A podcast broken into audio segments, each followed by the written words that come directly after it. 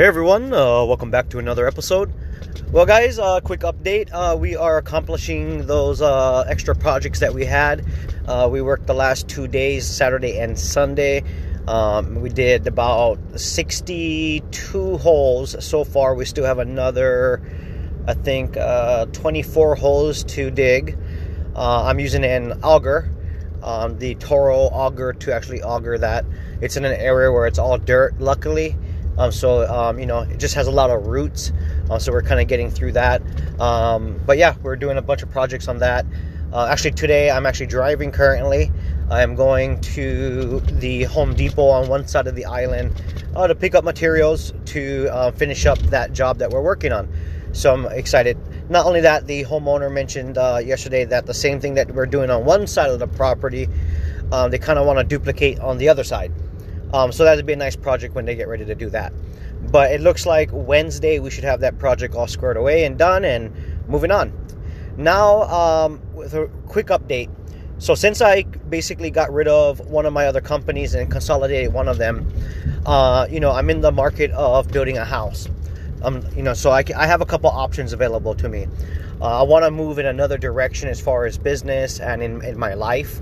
So I own a house already right? I paid cash, I, I built it, um, owner builder, um, and that's what I live in. That's what you guys see on YouTube. And that's the off-grid home that runs on solar and electric, um, wind, solar uh, and wind turbines and stuff. Now, with that said, um, I am looking to purchase another home or build another home.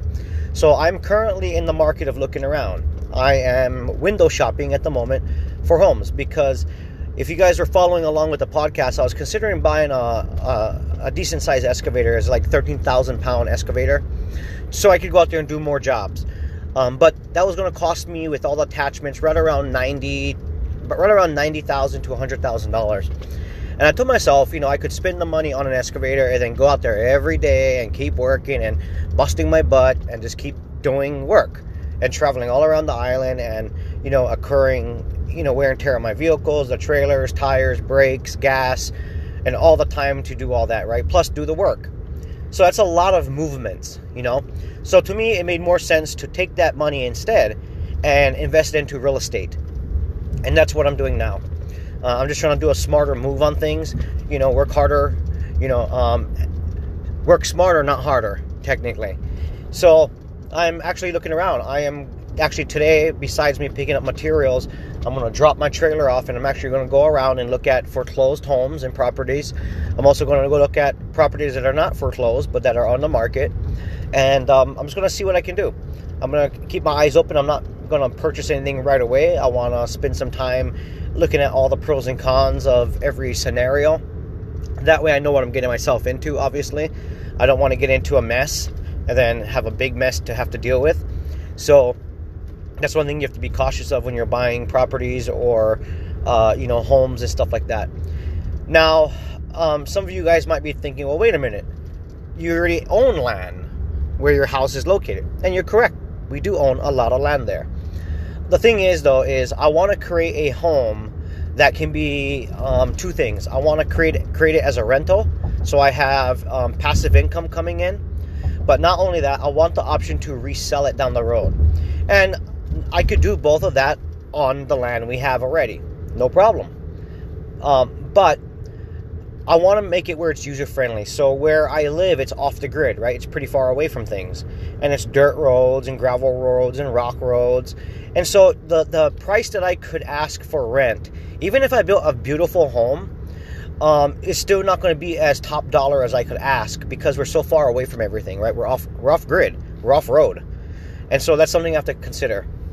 Then the other aspect is I would have to spend probably about $30,000 on another solar system for that house. So $30,000 is a lot of money when you're thinking about, you know, diversifying into real estate and for passive income. So every dollar every dollar counts at this point, you know? And so that those are the things that I'm looking at. Now, I could easily just take the money and go and buy a property or a foreclosed home or even a house that's on the market for, you know, uh, fair market value or maybe even below fair market value and just turn around and rent it right away, you know? So even if it was a foreclosure and I needed to do a fixer upper, I could fix it up, no problem. and it's already there. That it's already got existing electric. I just gotta, you know, we can have that activated. Water, you know, all that stuff is pretty easy. It's it's already connected, you know, and I don't have to spend thirty thousand dollars on another solar system, because here's the thing: if I was to build a rental off grid on the current property that we own, um, you know, I'm not, I cannot allow a renter to come in there and rent the place and have issues with electric right? I, I have to be able to provide them solid electric um, for their home. So that's the thing, right? So I'm no matter what, I'm looking at spending thirty thousand dollars on solar panels, outback inverters, charge controllers, uh, you know, Tesla batteries, and then wiring everything up, and a power shed to put it all in, and you know, so there's a lot that goes on with that. When when it's a renter um, renting a house from you, you know, they're responsible for paying their own electric. So at that point, it makes more sense to find a property that's on the grid in this in this um, scenario, right? I can avoid spending thirty grand. I can avoid any complications that might come um, come up, right? And they're the ones paying for the electric because it's just going to be connected to the grid, and you know I don't have to worry about putting solar on it. Now, if I was buying a house on the grid and I was planning on living in it, then yes, I would put solar on it immediately. right? Because I have free electricity where I'm at now because I'm off the grid, and, I, and I, that's a huge benefit. Absolutely game changer. That would change your life when you don't ever have to worry about electricity. It's just a game changer. So um, yeah, I'm going to pick up the materials I need for this job, drop the trailer off, and I am going to look around for properties and homes that um, you know are within my budget, obviously, that can make sense. You know.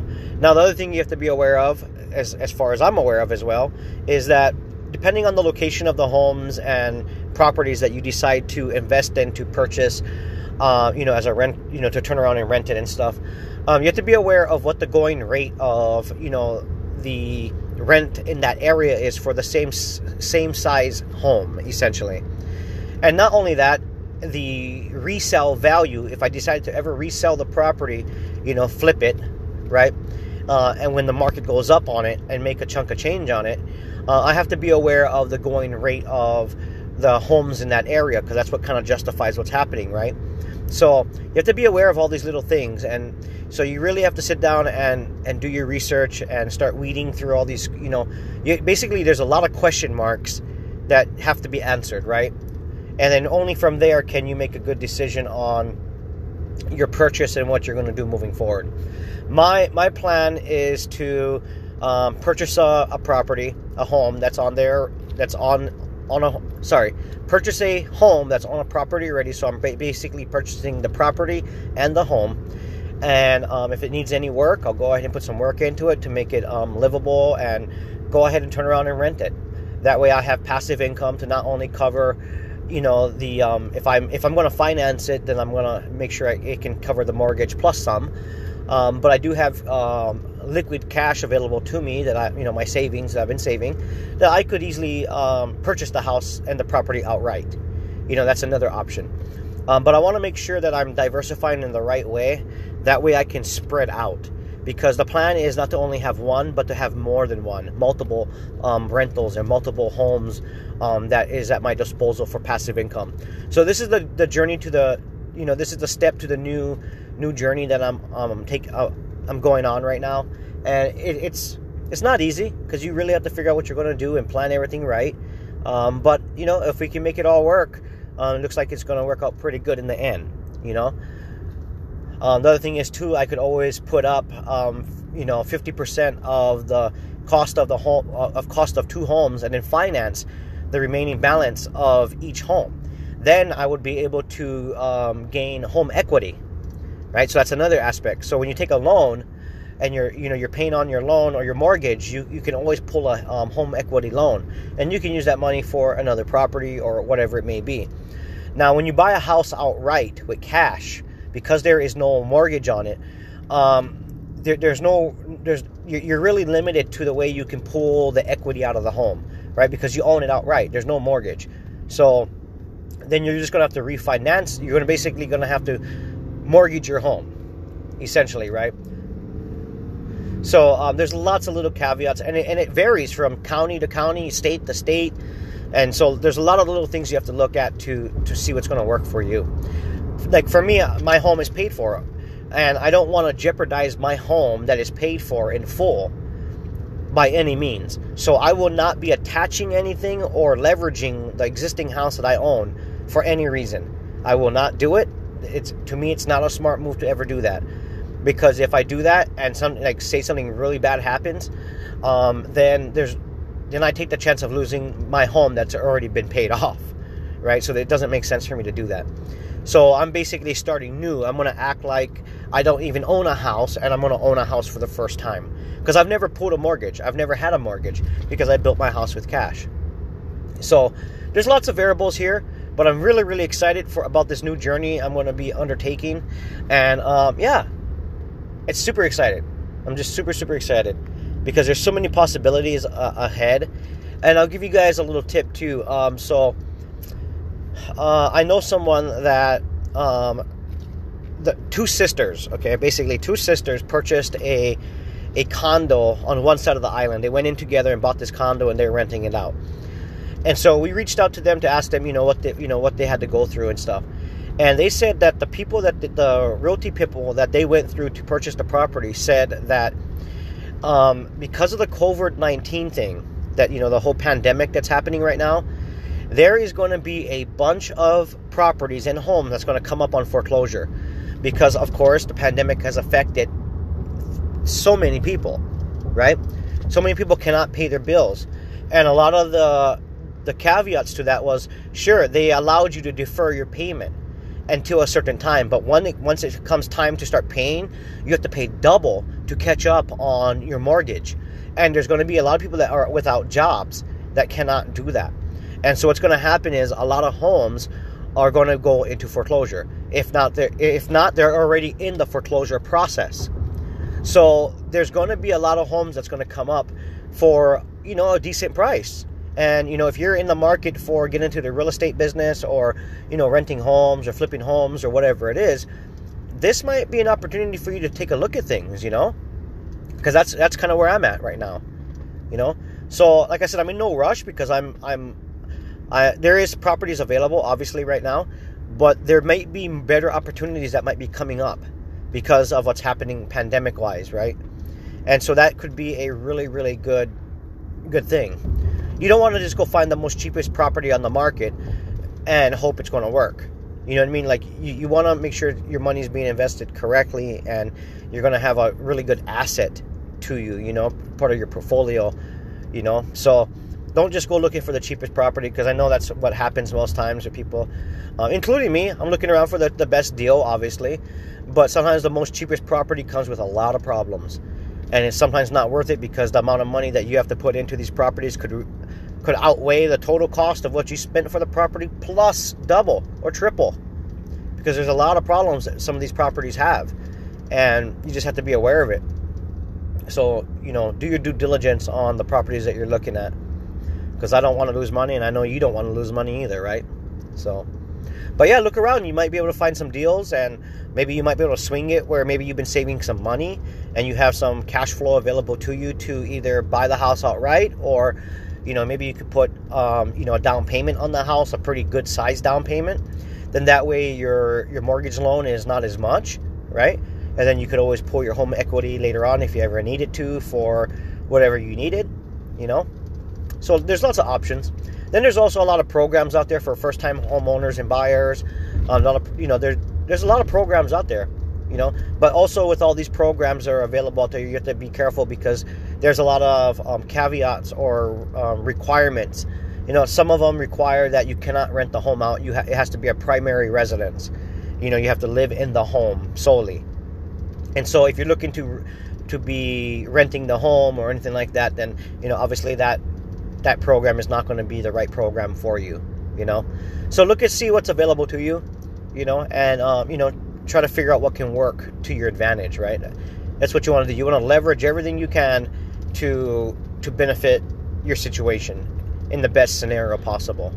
So yeah um, i'm excited to drive around today. I'm actually getting into the hilo side of the island Uh, and yeah, as soon as I pick up these materials and drop this trailer off, um, I'm going to go and start scouting out properties. I'm actually going to drive around to all these properties and subdivisions and start looking at all these houses and properties and just start looking at things. You know, that's, that's where the process starts is start looking at things. See what's available. See how run down things are. See how bad things are. See how good things are. You know? You, you don't know until you start looking around. So I'm really, really excited to drive around and, and start taking a look at a lot of these things. So, anyway, guys, stay positive. Always think outside the box. You know, when one door closes, two opens. And you just have to be able to um, take that first step through that door and you know just keep being positive and ambitious and keep that drive. And you know you'd be surprised what you can, what you can come up with. You know a lot of people say that they can't afford a house. And and I, I get where they're coming from. But there's so many things available to help you get into a house that a lot of people can afford a house. But you know what i mean essentially if you're renting a home right now from someone you're paying their mortgage plus some right so essentially, you could own your own house. You could buy your own house. Right? Maybe you're thinking about not even renting or reselling a house, but you just want to buy a house so you have a, your own house. Well, think about it. If you're paying rent to someone, you're most likely paying their mortgage. And if their mortgage is paid off already, that's all that money going into their pocket already. Right? So think about it. Are you can you really afford a house? Most likely you can. You know, maybe if you just got a little extra cash on the side that you can put towards it, or you have good credit, or you know you have a decent job or something like that. You know, you can really leverage a lot of things to benefit you and your family, if if that's what you're looking for. So, anyway, guys, thanks for tuning in, and I'll see you guys on the next one.